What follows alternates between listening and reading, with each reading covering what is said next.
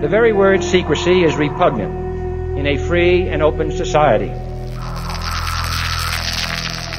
And we are, as a people, inherently and historically opposed to secret societies, to secret oaths, and to secret proceedings.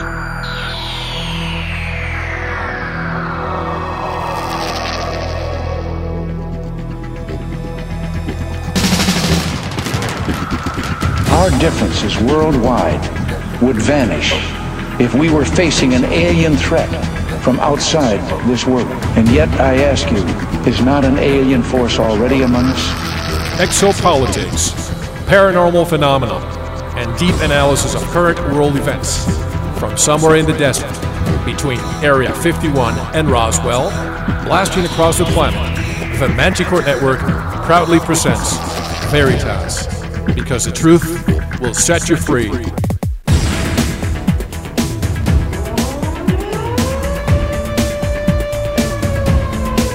Headline edition, July 8, 1947.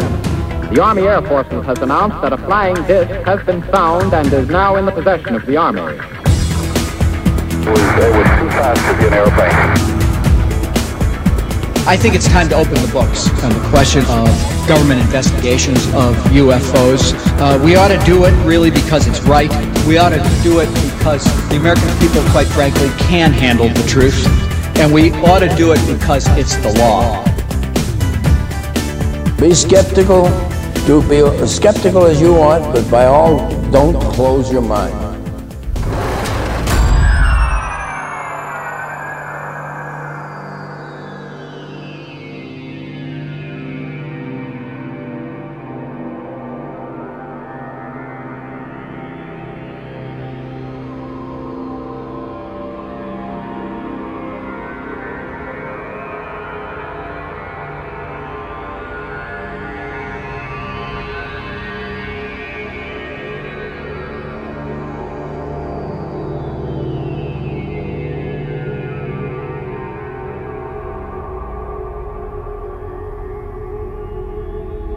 Greetings to everyone around the world, and a warm welcome to another edition of Veritas, where we uncover the truth one guest at a time.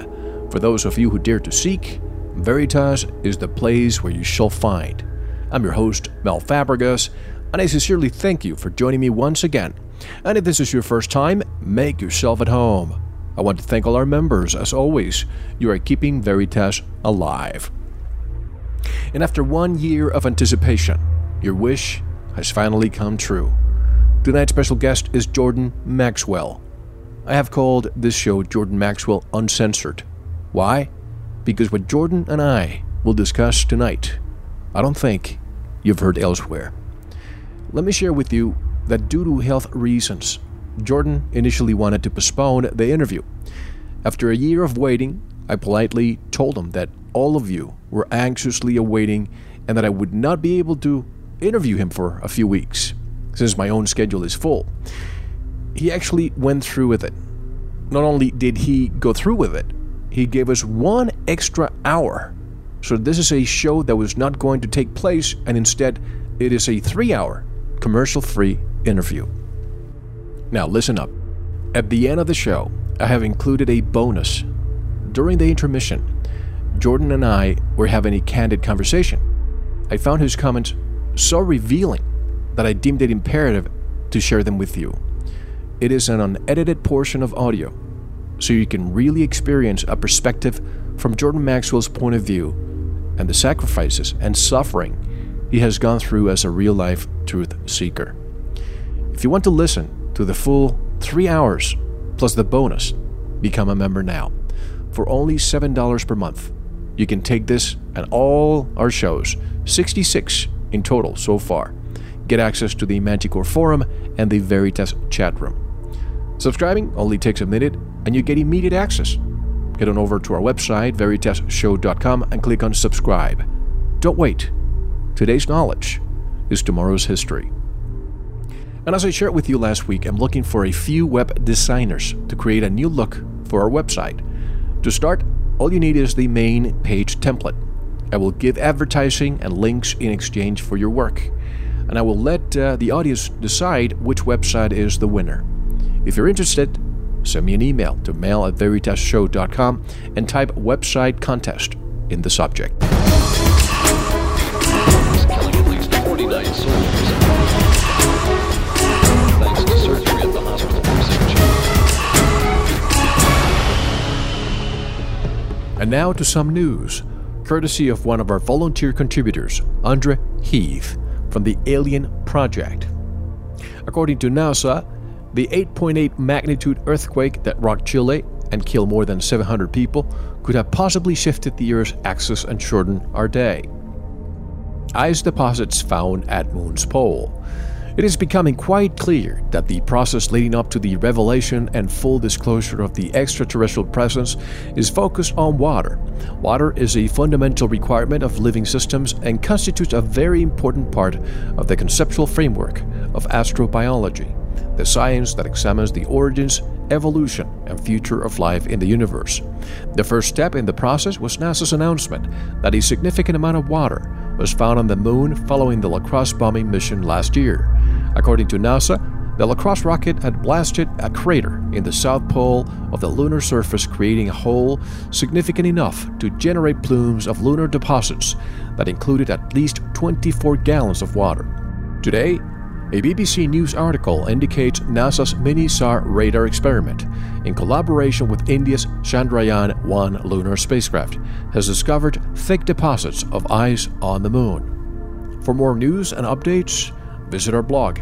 And remember, if you are a blogger and discuss some of the topics we cover and are interested in contributing content to Veritas, send me an email to mail at veritasshow.com and write blogger in the subject.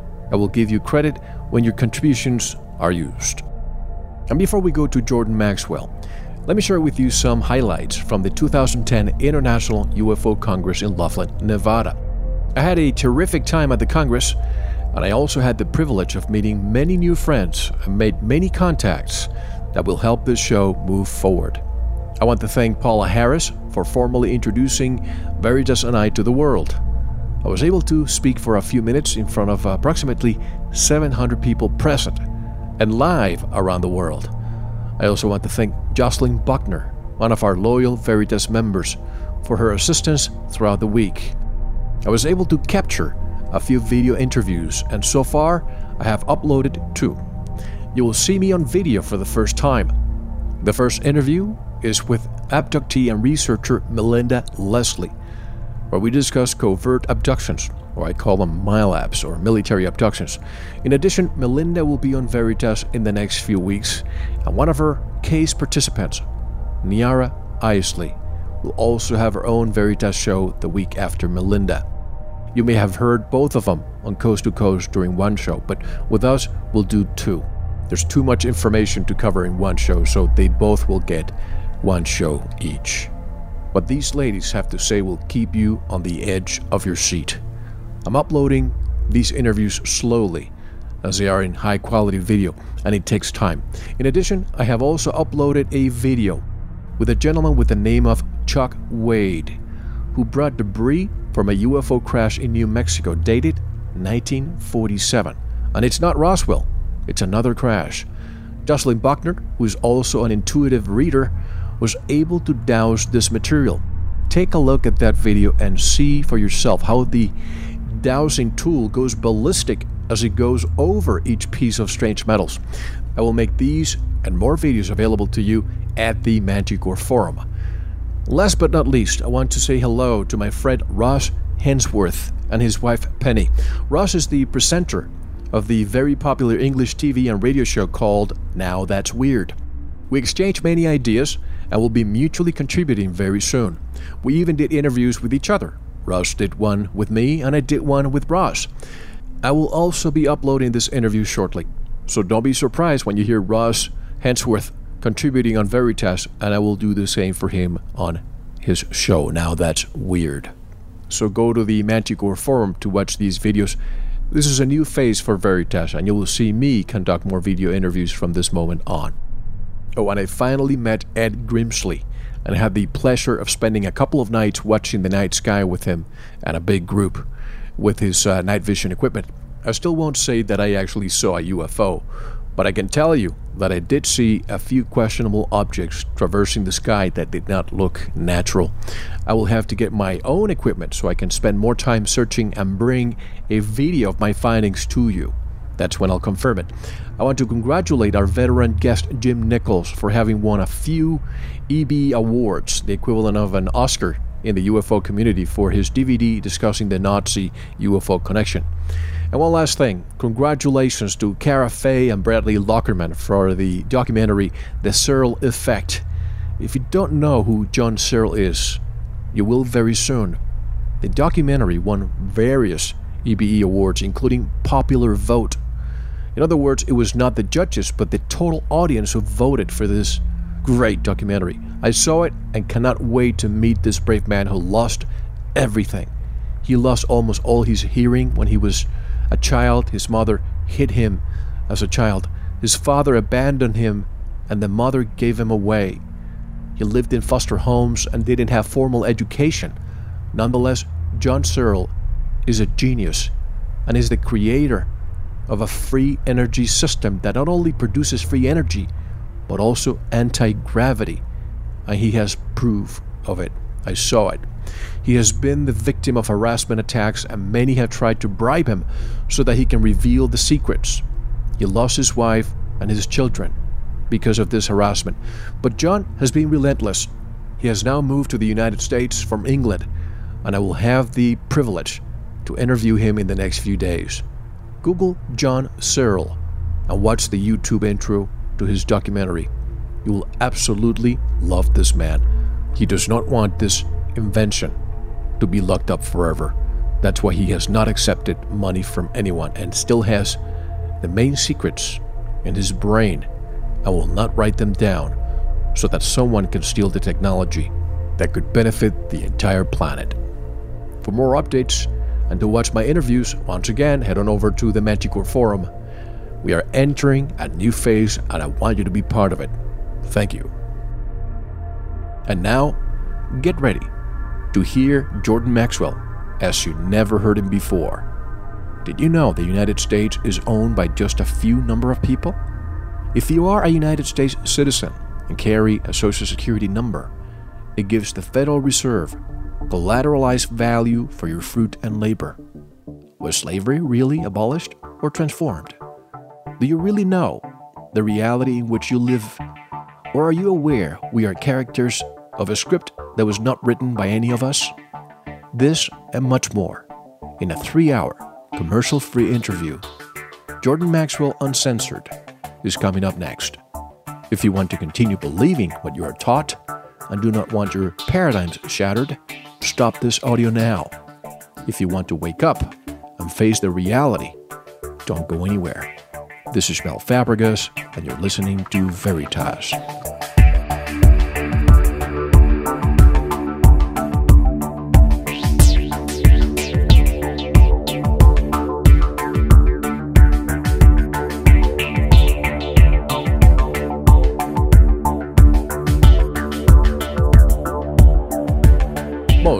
Music you hear right here on the Veritas Show is supplied by the independent artists from Jamendo.com. If you hear a song you like, go over to our homepage, veritasshow.com, click on the guest, look up the song, and download it. You can even buy the group's CDs, in many cases, right there at Jamendo.com.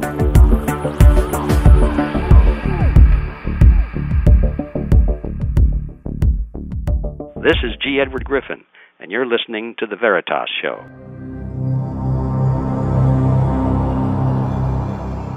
Jordan Maxwell continues as a preeminent researcher and independent scholar in the field of occult and religious philosophy. His interest in these subjects began as far back as 1959. He served for three and a half years as a religion editor of Truth Seeker magazine, America's oldest free thought journal since 1873. His work exploring the hidden foundations of Western religions and secret societies creates enthusiastic responses from audiences around the world. He has conducted dozens of intensive seminars, hosted his own radio talk shows, appeared on more than 600 radio shows, and written, produced, and appeared in numerous television shows and documentaries, including three two hour specials for the CBS TV network, as well as the internationally acclaimed five part Ancient Mystery series, all devoted to understanding ancient religions and their pervasive influence on world affairs today. His work on the subject of secret societies, both ancient and modern, and their symbols, has fascinated audiences around the world for decades. Considering the rapidly moving events of today and the very real part that hidden religious agendas play in our modern war torn world, he feels these controversial subjects are not only interesting to explore, but too important to ignore. His extraordinary presentations include documents and photographs seldom seen elsewhere. And after a year of trying, he is here, and it is a privilege and an honor for me to finally introduce you to Jordan Maxwell. Hello, Mr. Maxwell. Thank you for being on Veritas. How are you? Well, very good. I appreciate your inviting me, and I know it's been kind of difficult trying to catch up with me, but I haven't been well, and I'm always on the phone, and got a lot of people are trying to I'm trying to contact, and so I'm sorry for the inconvenience, but here we are, at least here. Not a problem. We made it happen, and we're going to make it shine. It is my pleasure. May I call you Jordan? Yes, uh, please. Thank you.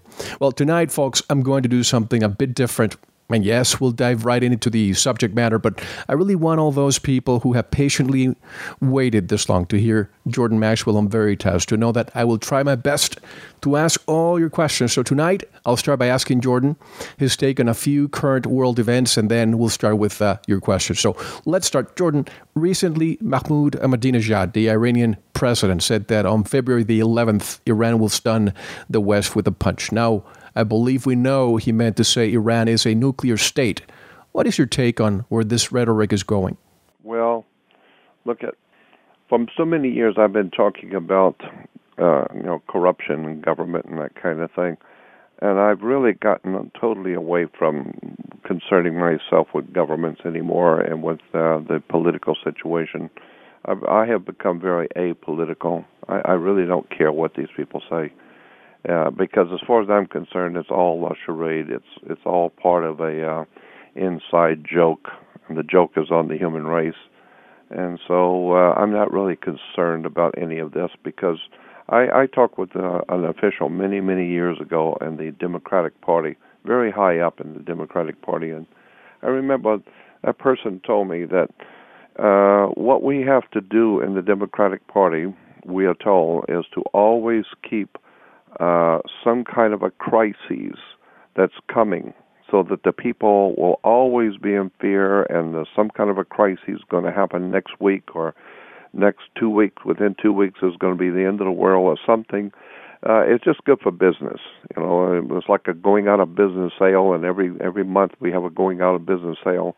And it's just good for business. So i've come to the point where i'm just apolitical. I don't even care what these people talk about and what they're going to do because uh, I know that it's uh, the whole world is a stage and each must play his part, and so the whole thing is theatrical. The entire thing is a is a charade, and the people who are supposedly the most bitter enemies, you will find them uh, having dinner together and uh, behind the scenes are the best of friends in their particular Masonic lodge or their particular fraternal order. So I don't really put much uh, value in anything any politician or head of state says, especially heads of state. They they they talk to themselves more than they talk to anybody else. So I'm not really interested in uh, in any of this political stuff that's going on right now. Uh, I I already know that the situation on the earth, politically speaking, is so far out of control that uh, if someone were to say something of value, you know they'll probably be killed or put in prison somewhere. So uh, I'd I'd just soon stay away from the political stuff. I mean, if you've got other questions that people want no, to absolutely. ask, I'll try and ask them. But uh, I don't really don't have much respect for uh, politicians or uh, used car salesmen or or lawyers. that's fine. That's fine. Uh, basically, I'm asking a, a, few current world event questions on my own first. Uh, you remember in December, I believe it was, the Norway spiral, which later the mm. Russians said it was yeah. failed missile test. Do you have an opinion of what the symbology of that spiral, if any, was? Well, of course, the spiral has always, as far back in history as we can go into the most ancient times, the spirals have always been uh, used uh, in uh, you know paintings on walls and carvings. So that spiral is a is a very interesting symbol. Uh, I don't believe for a minute it was anything to do with a rocket. No, that, sure. that, that has nothing to do with anything like that. It was purposely done, um, and it could actually have something to do. It wouldn't surprise me if it had something to do with HAARP, because I heard that there was some kind of a HAARP establishment right there uh, near where that happened. And uh, maybe there was a symbolic thing for uh, Obama, uh, because that's the way the Illuminati operate. They they cause major things to happen on a particular moment at a particular time for a symbolic gesture, you know. And they orchestrate, like I said, the whole world's a stage and uh, and they orchestrate all kinds of high tech stuff on the earth for a reason. So I mean, earthquakes and hurricanes can be caused by uh, right. ELF, you know. So I don't know what was going on there, but it was man-made. There's no doubt about that. And whatever it was, it was probably a symbol to to show the world something. And as I said, spirals are very important in the ancient world. I mean, they they symbolize uh, the spiral of time through eternity. There's spirals that symbolize religious ideas and concepts. So, I mean, who knows? As far as I'm concerned, I, I have no idea for sure because nobody ever tells anybody anything from the inside. So, and speaking speaking of uh, HAARP, the Haiti earthquake. We've been discussing all the possibilities in the past few shows. Yeah, yeah. Former President Clinton removed President Jean Bertrand Aristide first, then restored him to power, then President Bush 43 removed him again. Now the earthquake. Since you look at things beyond what the mainstream media mediaopoly feeds us, what do you see developing in Haiti? Well, first of all, uh, that's uh, after Katrina. There was a second uh, tornado, uh, second hurricane, and uh, on the on the news, and I've I pulled it off and saved it on my computer. Uh, I think it was CNN or one of those uh, news networks had pictures from satellite of the second uh, of the second uh, storm, and in the in the center of the eye of that storm was a cloud uh, formation, and the cloud formation I think it's on my website um, was an absolutely flawless, perfect two, the number two, uh, inside the eye, where I wouldn't think that there would be any cloud formations in an eye of a hurricane, but there was a two made up of clouds. And so uh, I know about, I, I was very close friends with Tom Bearden, Colonel Tom Bearden. Sure. And, and Bob Beck and uh, all those guys that were working on ELF and the woodpecker effect, etc. And I remember hearing years ago how uh, Tesla had already developed the technology and the knowledge about how to manipulate weather. So there's no doubt in my mind that they can cause horrible uh, hurricanes earthquakes, whatever, uh, on the earth anywhere. So it, wouldn't surprise me. I'm not privy to any, you know, any particular knowledge about it, but when it happened, I thought to myself, well, there's probably a technical reason why they decided to hit uh, hit them with that, and um, it's probably our technology. It's Tesla technology, so See, that's the part that doesn't surprise me. No, me either. The, the, technology that may have been used, but the reason for for using Haiti now as a new base is what everybody's asking me about. Any any suspicion as to why we all of a sudden sending thousands of troops there? Well, you know that whole area from Puerto Rico, uh, uh, uh, Puerto Rico, and that whole little area uh, in the in the uh, Caribbean, Atlantic, and the Caribbean uh, was the uh, home, the absolute home of the Knights Templars, who we call the Pirates of the Caribbean. The Pirates of the Caribbean were actually the Masonic Order of Knights Templars. And that's why um, the uh, Federal Reserve and the Internal Revenue are home office in, in Puerto, Puerto Rico. Rico. In Puerto Rico, yes, their home office is there because they are the pirates of the Caribbean, and uh, and so these these great institutions of finance in America and around the world are home office in the Caribbean. And so maybe there's some kind of a falling out among uh, powers that be about who's running things in the Caribbean. And uh, so it might have something to do with internecine battles going on there. I'm so but glad I, you mentioned this because I grew up in Puerto Rico, so I know that the IRS is headquartered there, and people just don't believe that. Oh yeah, and and and uh, and the symbolism for in the flag and the in the state of arms, the state arms of Puerto Rico, uh, are very very telling. They have uh, they have Masonic uh, symbols in their flag on the flag and in their uh, state arms. And when you and when you go back to the history of Puerto Rico, it was actually founded by the Knights Templars Masonic order, and uh, and they became known as pirates of the Caribbean, and so they were the pirates that were robbing on the high seas, which uh, gives us our whole concept of maritime admiralty law, the law of the high seas.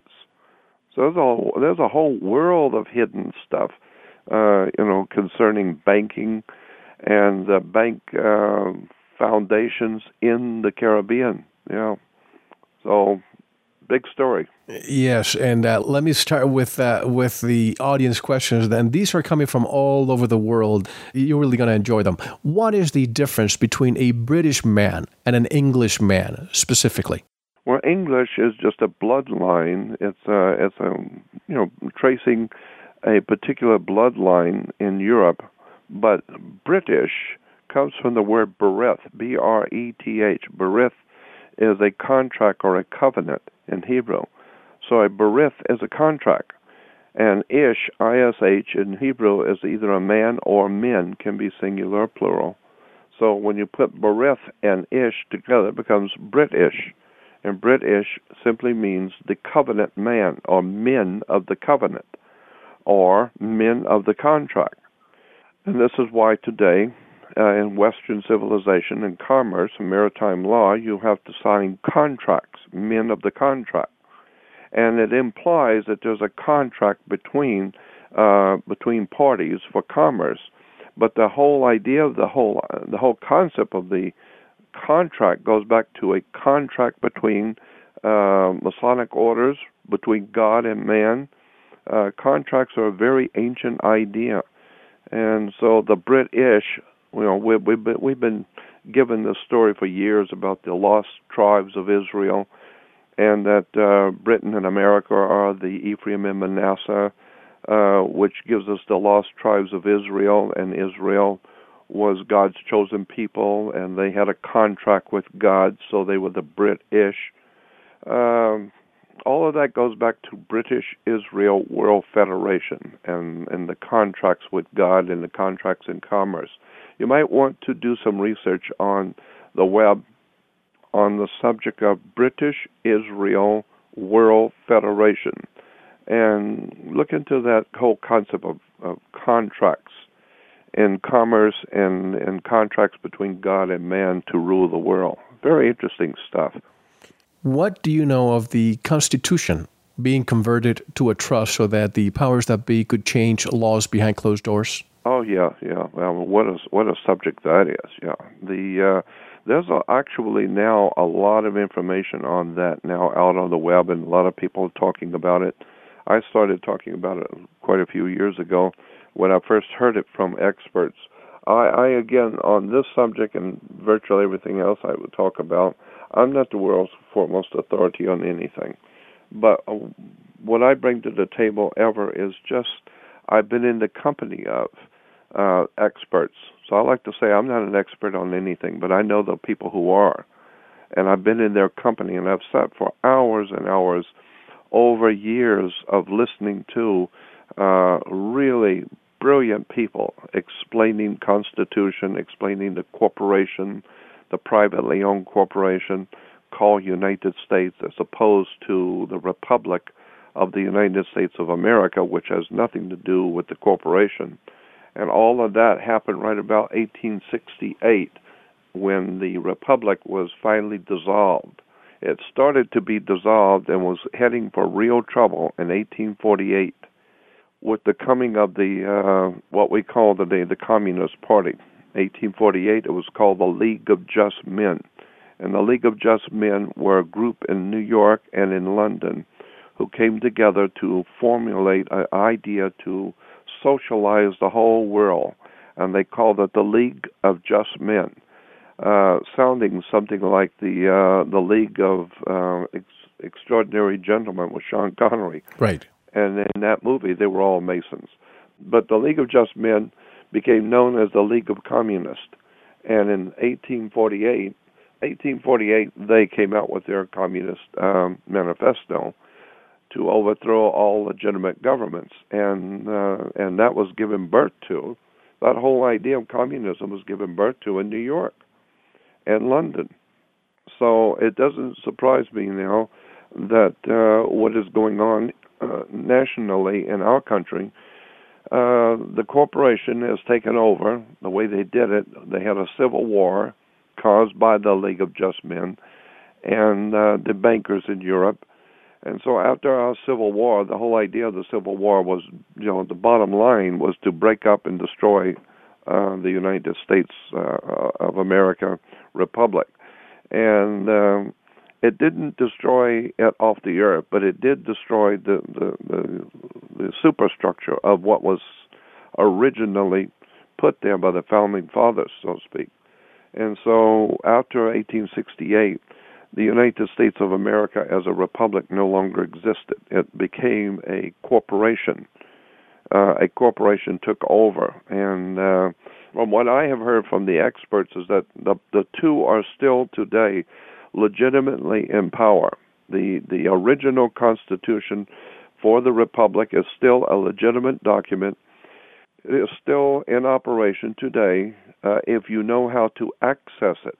But if you are a citizen of the United States, then you have no access to the Constitution or the Bill of Rights by law. Uh, it's very cleverly done, but people want to talk about the Constitution and the Bill of Rights.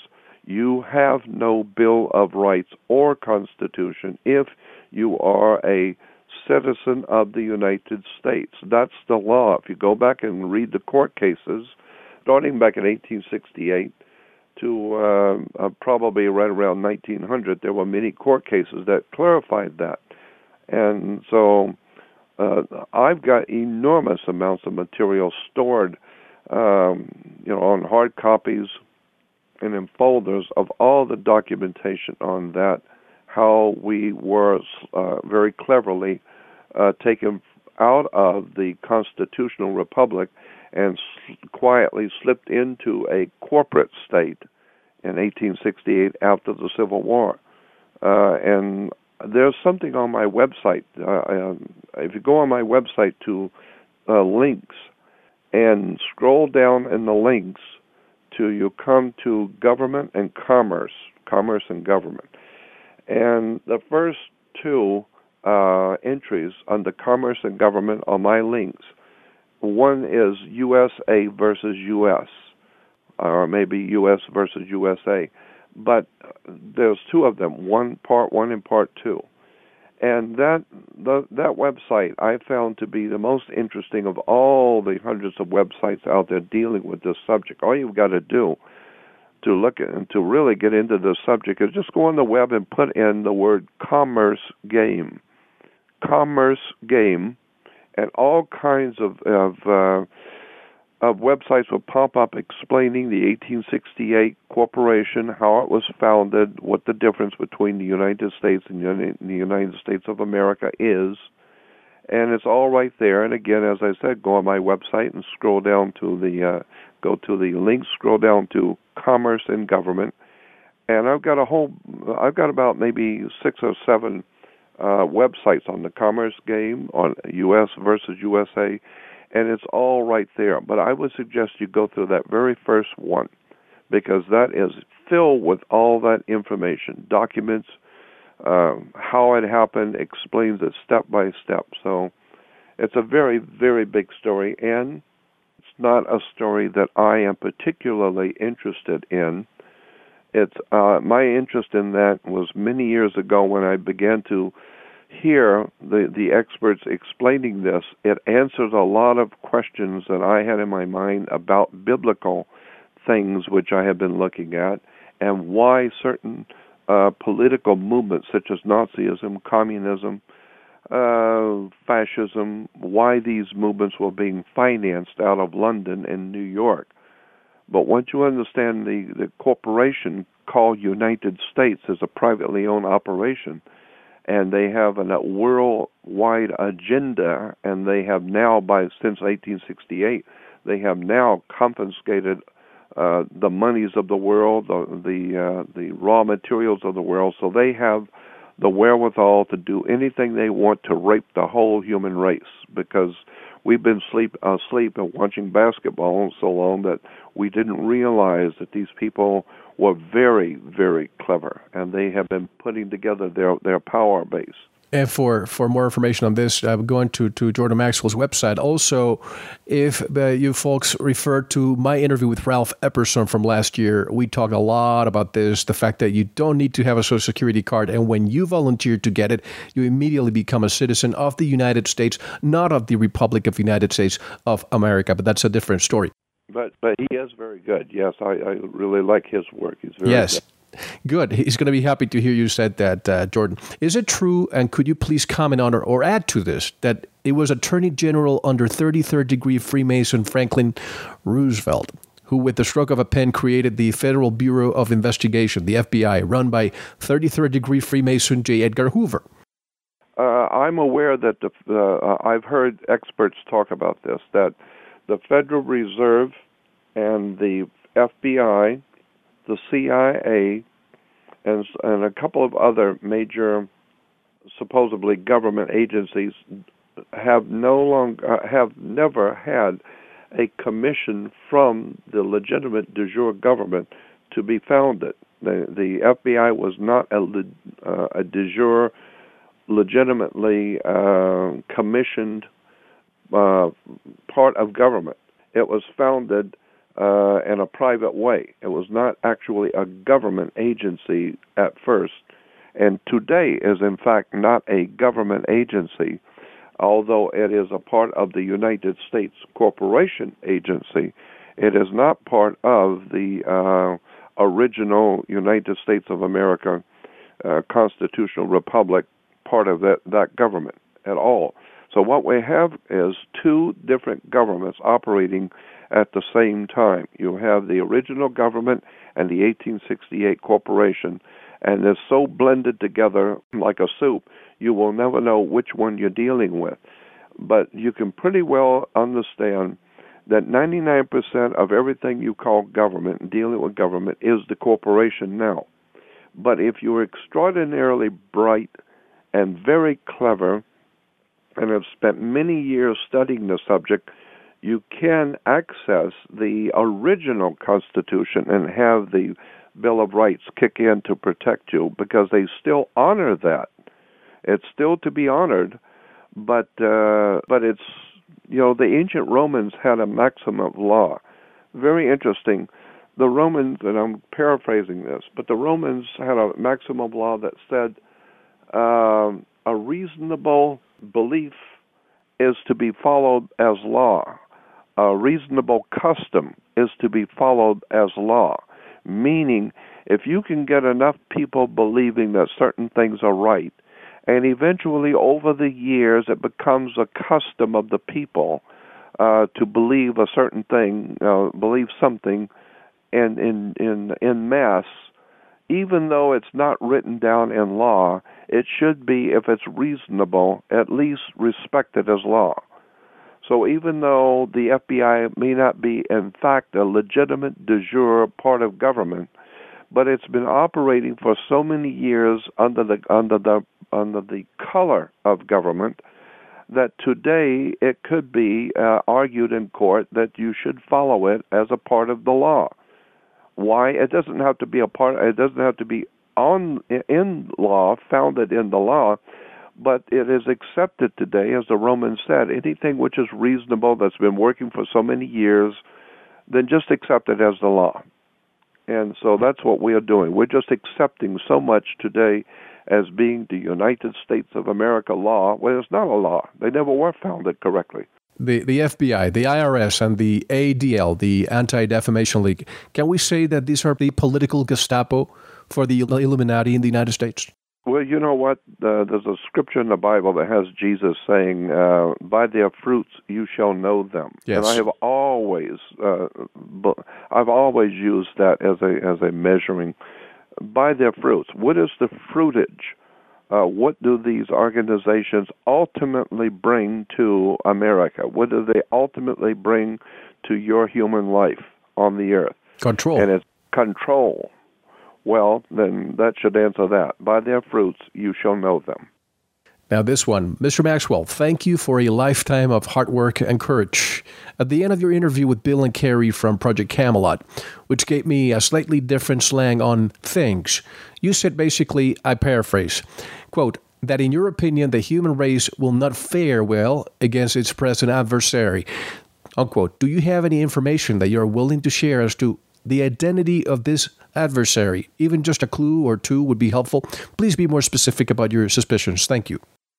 Well, first of all, I view, uh, well, there's so much to be said on that.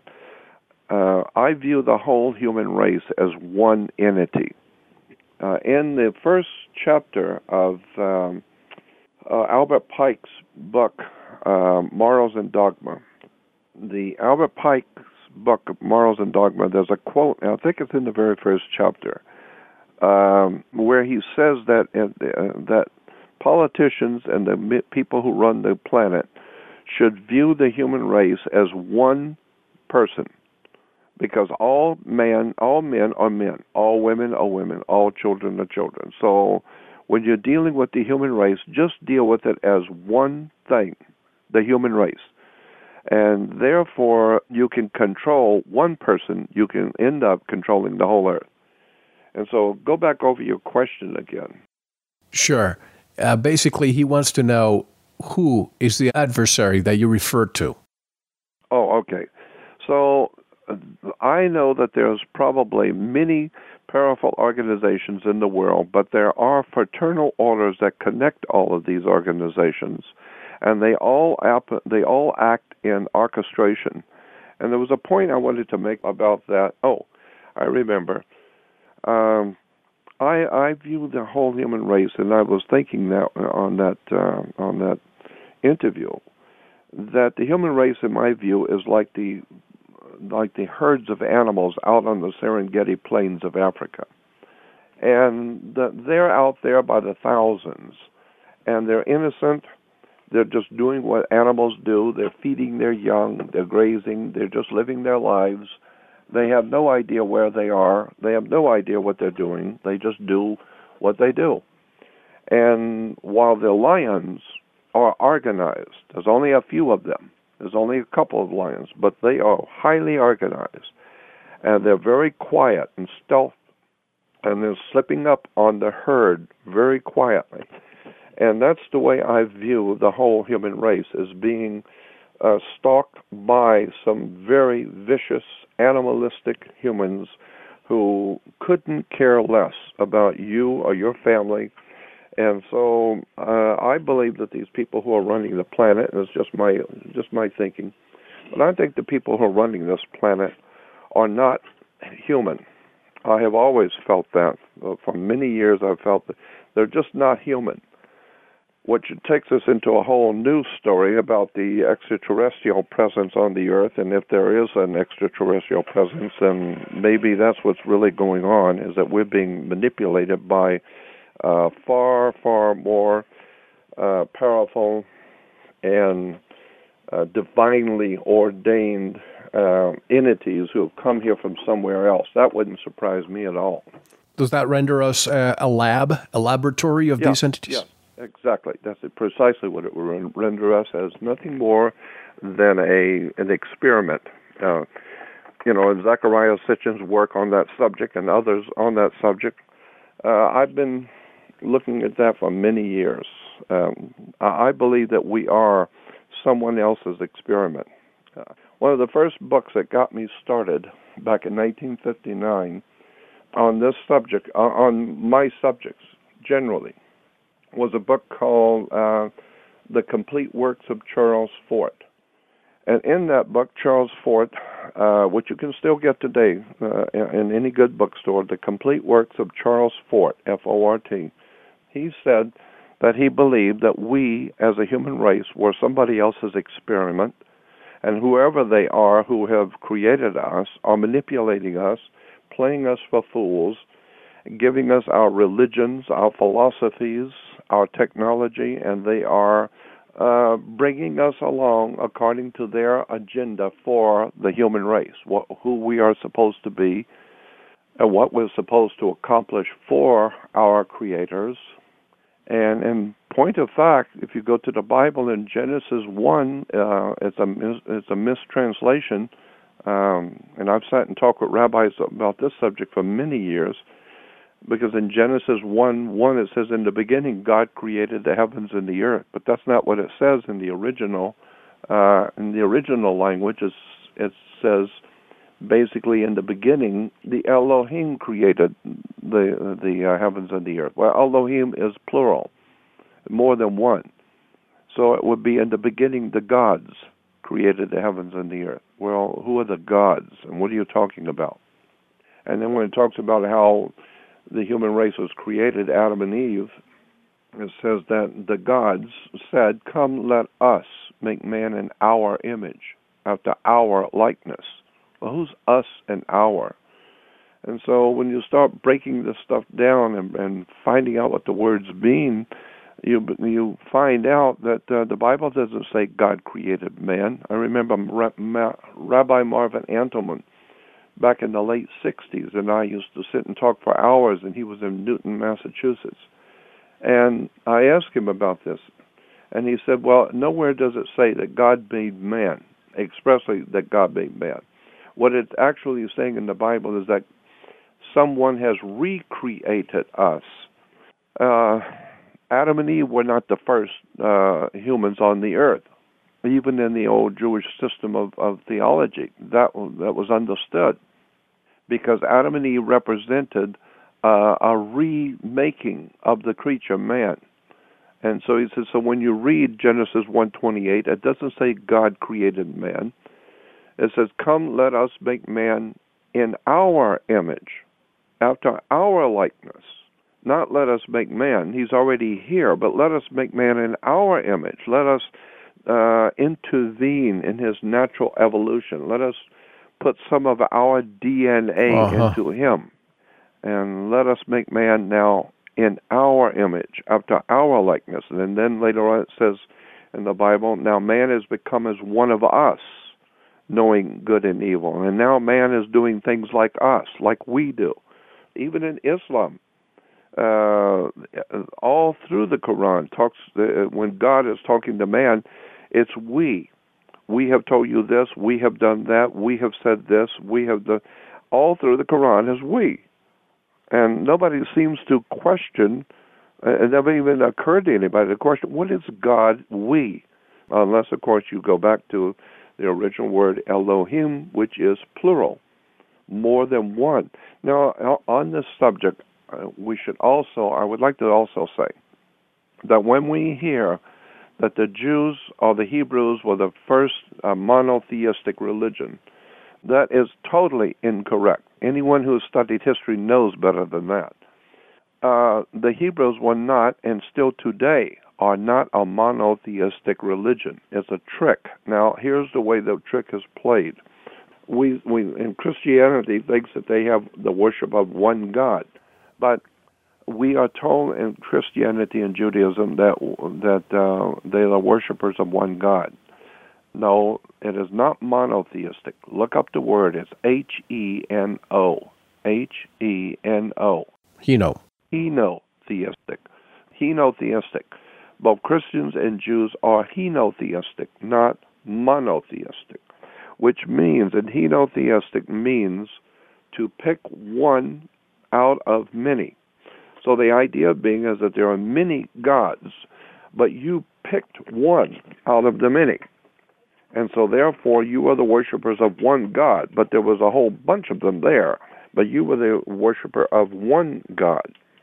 And so when Christians think of God as one almighty divine all all in, uh, all encompassing divine spirit over the whole universe, that's a misconception. That's a misconception and a misunderstanding of the words in the Bible. Uh, actually, the Hebrews and Christians are henotheistic, meaning that they have picked one God out of many. Uh, and Yahweh was the one God out of the many gods.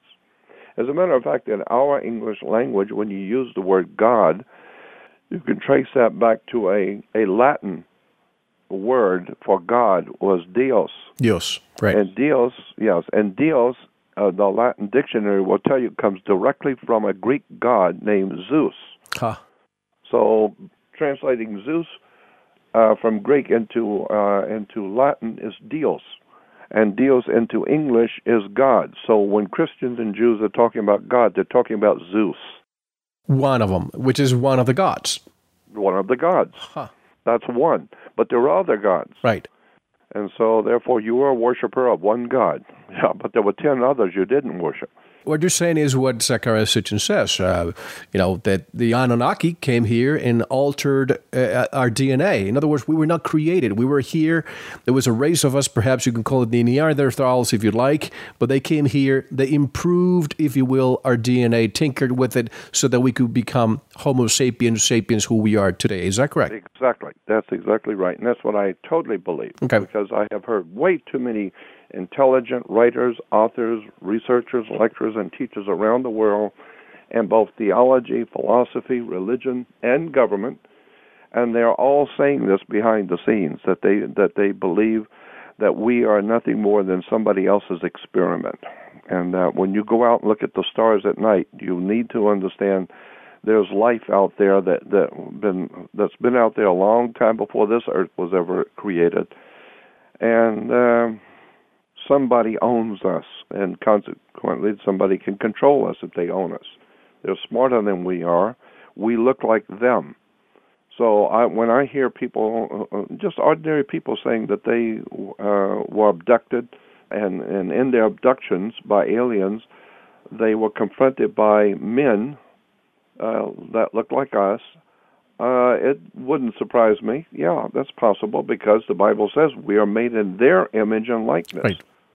So we look like them. No, no. They, uh, you know, they say, well, they look like us. No, no. We, we look, look, like, them. them. Right, right. Correctly, because uh, they are the ones who created you, like. Uh, and that's why I, I was in business with Zecharia Sitchin for quite a few years, and so I had an opportunity to travel with him and talk with him extensively. And uh, there's just an awful lot of proof uh, not only just in the Sumerian, but all over the world. The Egyptians and the Babylonians and all the ancient peoples of the world, even including the Native Americans, have their stories about the, the star people who came here and created us.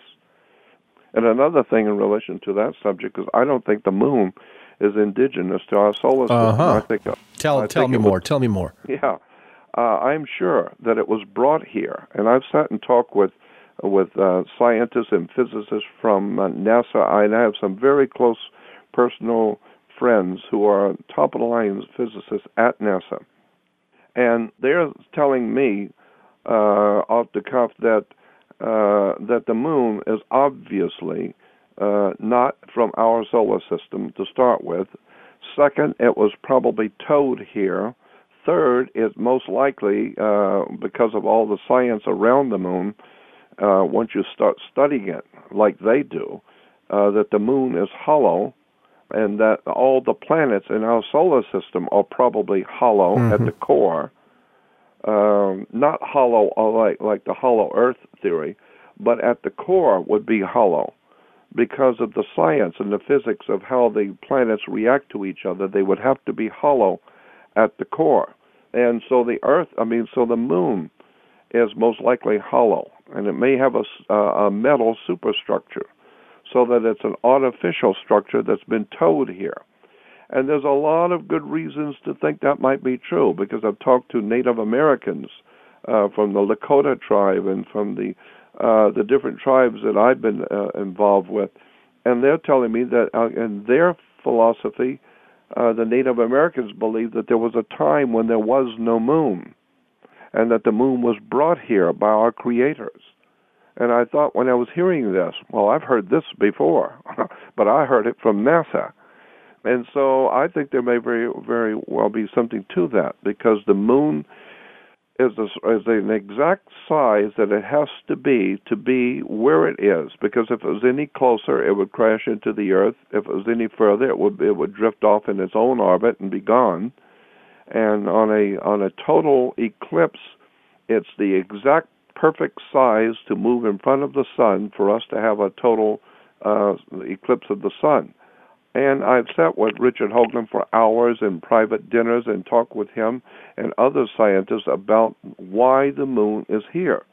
And come to find out, I'd never heard this, but the moon is required for human life to exist.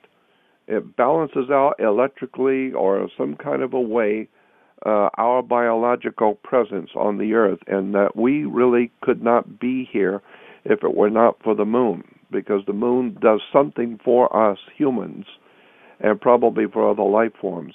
And so it was brought here when somebody was planning on creating us, it was brought here to enhance their experiment to uh, because they realized whoever it was is a lot smarter than we are and they realize that in order to, for a human life to be able to regenerate they're going to need some kind of an electrical balance or something in science.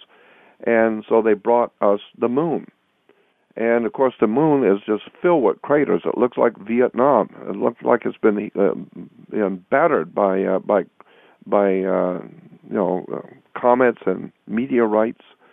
Uh, where does all that come from? I mean, we've been hit a few times on the Earth, but the moon is blown apart on all the moon. Everywhere is just nothing but craters.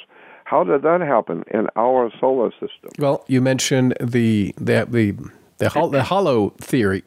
I just recently yeah. had, first of all, I had Zecharia Sitchin a, a, couple of months ago. And hello, Zecharia. He's going to be with me again in the near future to talk about the Bible. Uh, Richard Hoagland also, and Brooks Agnew, Dr. Brooks Agnew, who was with me a few days ago. We talked about this. He said uh-huh. that when the, the lunar module left the moon, it ejected their aluminum tank. Sure, and it bounced, and it and it rung like a bell. Like a bell. And then on Earth, this is there's proof out there. This is not conspiracy. When there's a large earthquake, the Earth rings like a bell, and the only way you can right. have that is if it's hollow. That's right. That's my point. So let me proceed to, with another question. Jordan, I've been following your work for some years now and find it very interesting and insightful. That said, I've always found your embracing of the works of Madame Blavatsky quite curious. You've stated you have all her works cite her book Isis Unveiled Part 2 and her best and your favorite. And indeed, some of your work seems to correlate with her teachings of theosophy. My question is how much of her teachings influence your work? And would you consider yourself a follower of theosophy as she describes it? Thank you. Okay, uh, good question. I'm being very honest with you and upfront with you. Uh, her work has probably not influenced me at all. I would say, if anything, about 1%.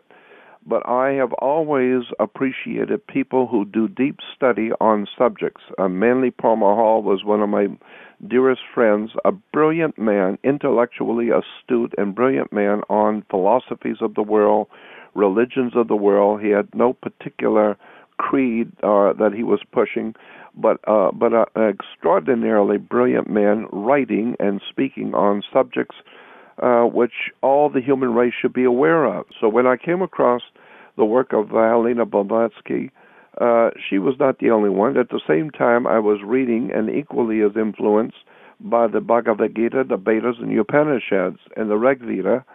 At the same time, I was fascinated with the works of other German philosophers French philosophers, Masonic philosophers, which I uh, I have enormous amounts of material on the Masonic philosophies around the globe.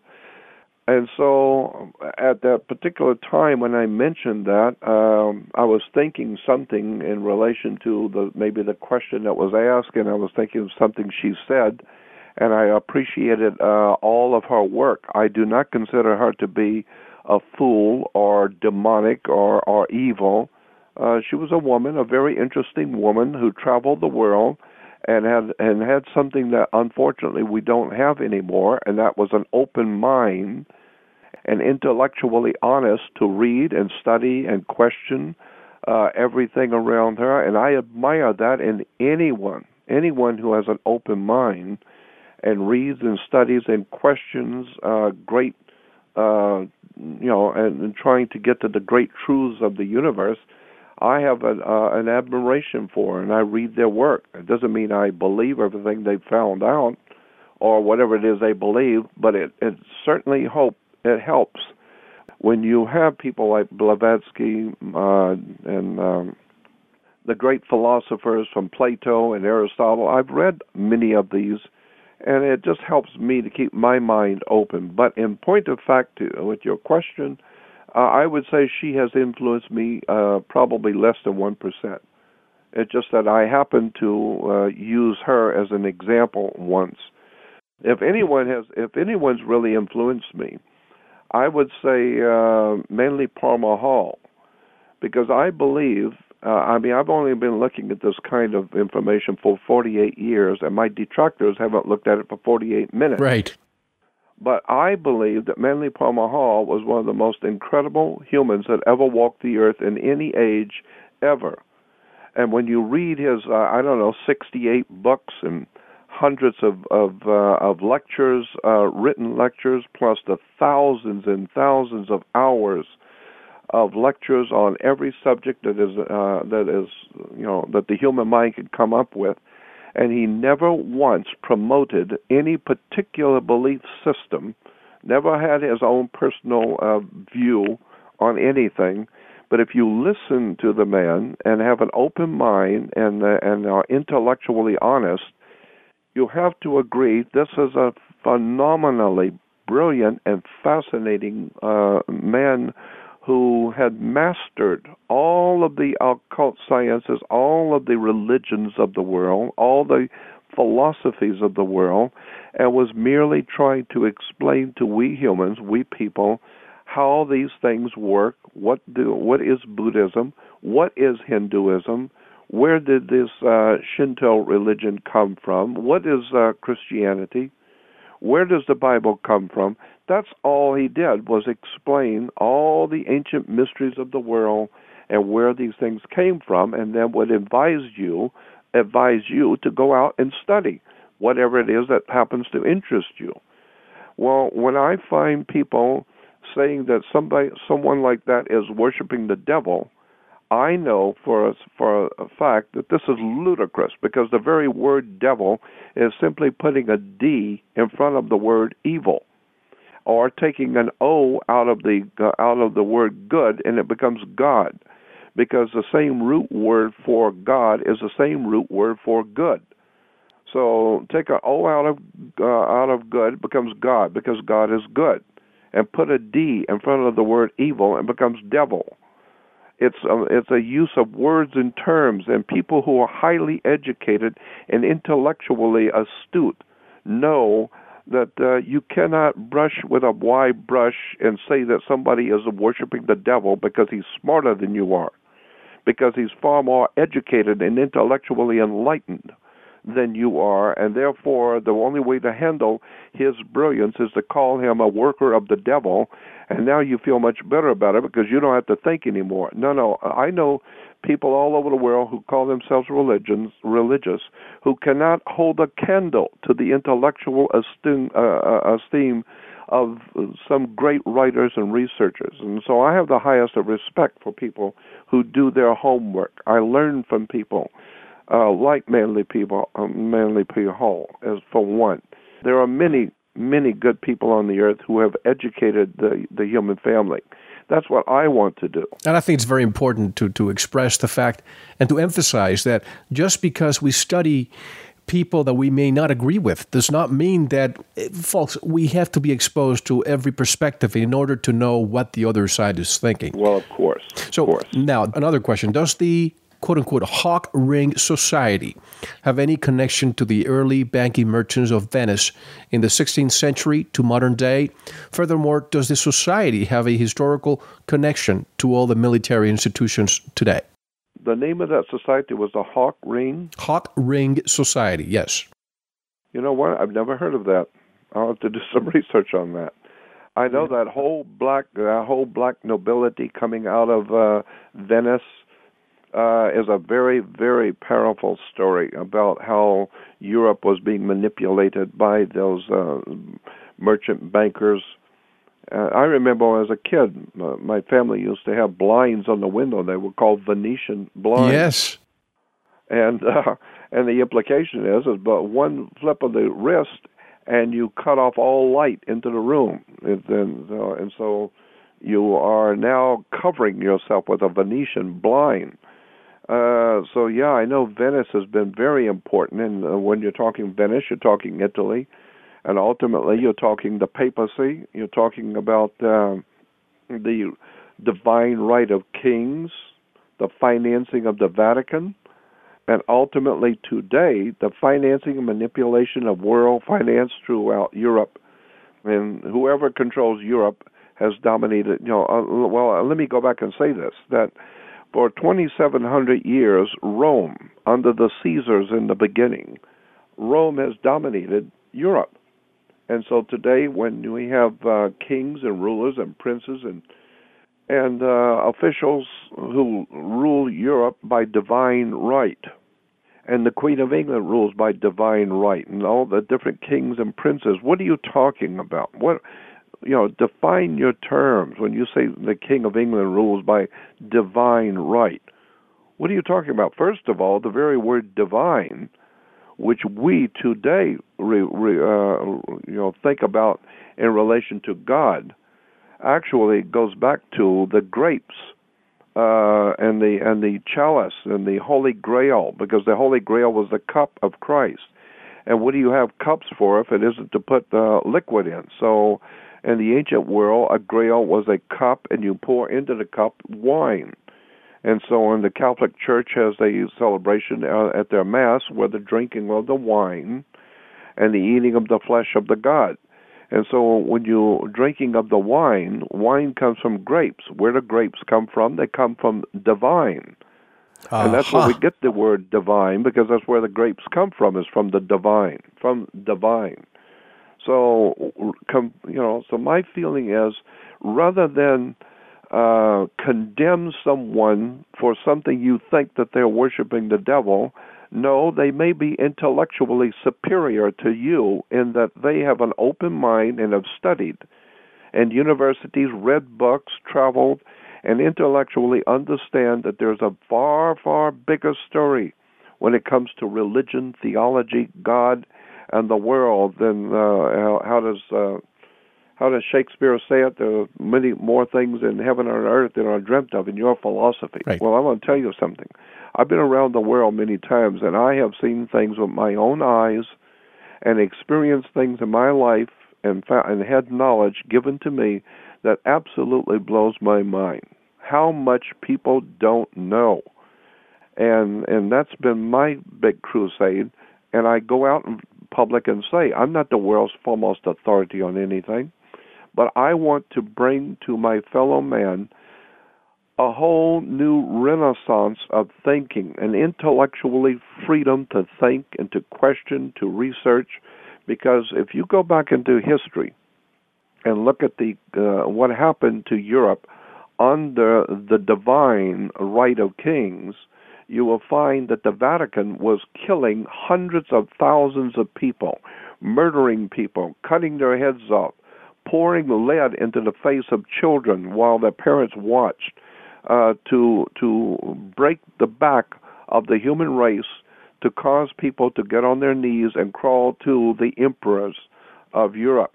And then there was the Counter Reformation with the Jesuits who came in and murdered people everywhere. We we've got stories coming out of Central and South America, Mexico, of what the Spanish did to the indigenous people of South America. Well, they were doing that in Europe for a thousand years. So Rome has dominated Europe for 2,700 years, first under the Caesars, and then with the coming of the last 1,680 years under the Vatican. And so, therefore, any any king, ruler, or prince who would proclaim himself ruling by divine right is doing it at the behest of the Pope. He's the one that represents God, which is simply dog spelled backwards. That's why you have church dogma. People need to awaken to the fact that the whole world is is run by people who are far superior and far more demonic and depraved than you have ever suspected, and they're playing you for a fool by using words and terms and symbols and and catchphrases, and they have built up banks, institutions of higher learning, uh, educational systems, governmental systems. All of this whole Western civilization is a sham. It's been developed by secret societies, fraternal orders. I was talking about this stuff back in 1960. I was giving lectures in downtown Los Angeles in 63 when Kennedy was assassinated, I was on my way downtown to give a lecture on secret societies in the church and when and when John Kennedy was assassinated. So if there's one subject I know and that is how world governments, banks, churches, institutions, how the entire superstructure of Western civilization is a construct that was put together a long time ago by very powerful and wealthy people, and we were born into this system, and so many of us just bought into it and have no idea in the world. And again, I would caution everyone that your decisions in life are only as good as your information. And if you haven't done your homework and figured out who's running this planet and who prints your money and how this government really operates, and how your church or your synagogue really operates and where these words and terms that are used in government and finance and commerce and churches and religion, where all this stuff came from, then you better go back before you condemn anybody and start waking up and doing some reading and studying and educate yourself so that you don't sound like a fool when you're talking before intelligent people. Know what you're talking about.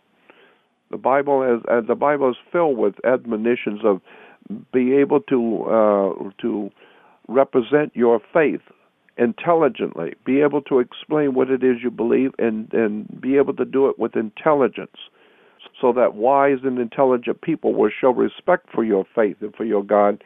If you sound like you might uh, be uh, halfway be educated, you know, so that's why as much as I abhor the church today on the earth. I abhor the church. I abhor everything it stands for.